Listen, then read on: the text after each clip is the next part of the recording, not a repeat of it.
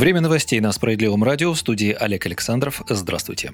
Российские пенсионеры начали получать единовременную выплату в 10 тысяч рублей. Минтруд сообщил, что перечисление денег на карты началось во всех регионах. Эти разовые выплаты называют президентскими. В конце августа лидер страны Владимир Путин подписал соответствующие указы. Деньги получат все пенсионеры, и работающие, и не работающие, и военные, получающие пенсии по линии МВД, Минобороны и других ведомств. По словам главы государства, именно пожилые люди в пандемию больше всего времени провели в домашних условиях. У них было много незапланированных расходов, в том числе на лекарства и средства защиты. Традиционно раньше всех получать выплаты начали жители Дальнего Востока, а также те, которым пенсию переводят на карту. Граждане, которые получают пенсию на дому, например, через Почту России, получат 10 тысяч рублей вместе с очередной пенсией. Выплаты производятся автоматически, никаких заявлений людям писать не требуется. Ранее вице-премьер Татьяна Голикова сообщила, что 2 сентября на банковскую карту выплаты получат 30 миллионов 700 тысяч человек. Еще 12 миллионов 700 тысяч пенсионеров получат ее вместе с пенсией через тех доставщиков, услугами которых они пользуются. Эта выплата не будет учитываться в доходах семьи и не повлияет на предоставление других мер поддержки.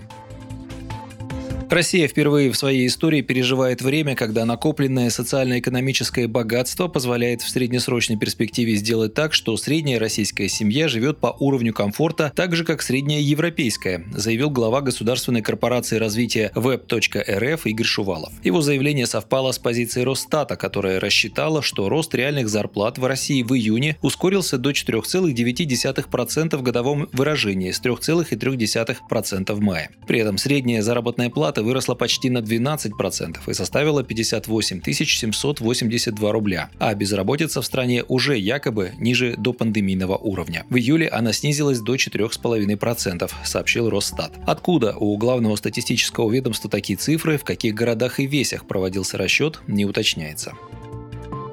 На приведение в порядок тысячи дворов на Дальнем Востоке власти потратят около 7 миллиардов рублей, то есть усредненно по 7 миллионов рублей на каждый двор. Дворы, которые необходимо отремонтировать в первую очередь, определят губернаторы вместе с жителями, сообщил полпред президент России в Дальневосточном федеральном округе Юрий Трутнев. По словам полпреда, существует программа модернизации социальной инфраструктуры, в рамках которой проводится ремонт и строительство школ, больниц, детских садов, а также благоустройство общественных пространств. Трутнев также отметил необходимость строительства новых городов городов и реновации старых. В планах усиление агломерации Владивостока, что позволит городу стать третьим по численности в стране после Москвы и Санкт-Петербурга. Ранее глава Минвосток развития Алексей Чекунков предложил объединить Владивосток с Артемом, а заодно построить возле Владивостока новый город под названием «Спутник». Это полезный проект, который позволит понизить цены на жилье, даст людям новое качество жизни, приводит слова Трутнева издание «Коммерсант».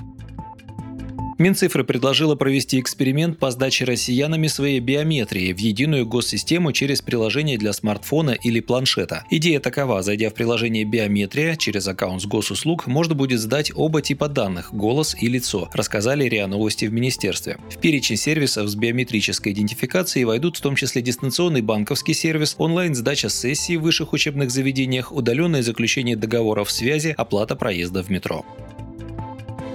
Московскую систему распознавания лиц научат вычислять маршруты преступников, следует из данных госзакупок. Сейчас система получает данные 210 тысяч видеокамер и с информационной системой МВД. Техническое задание гласит, что в нее должен быть добавлен новый функционал. В частности, поиск потенциальных сообщников, то есть поиск изображений, часто появляющихся на одних и тех же камерах с искомым изображением в одно время. Поиск одних и тех же объектов, появляющихся в разных местах совершения преступлений, где преступники не найдены. Показ маршрута на карте, а также фильтрация людей по признакам – пол, возраст, наличие очков, бороды, маски, головного убора и расовой принадлежности. Кстати, в московском метрополитене обещают 15 октября запустить систему оплаты проезда лицом на всех действующих станциях подземки. На турникетах установлены камеры, которые с высокой точностью распознают лица, что позволяет точно идентифицировать пассажиров. Пока такая опция действует лишь на нескольких станциях. Однако, по словам мэра мегаполиса Сергея Собянина, желающих оплачивать проезд по системе Face ID много. Зарегистрированы в системе системе уже 15 тысяч человек.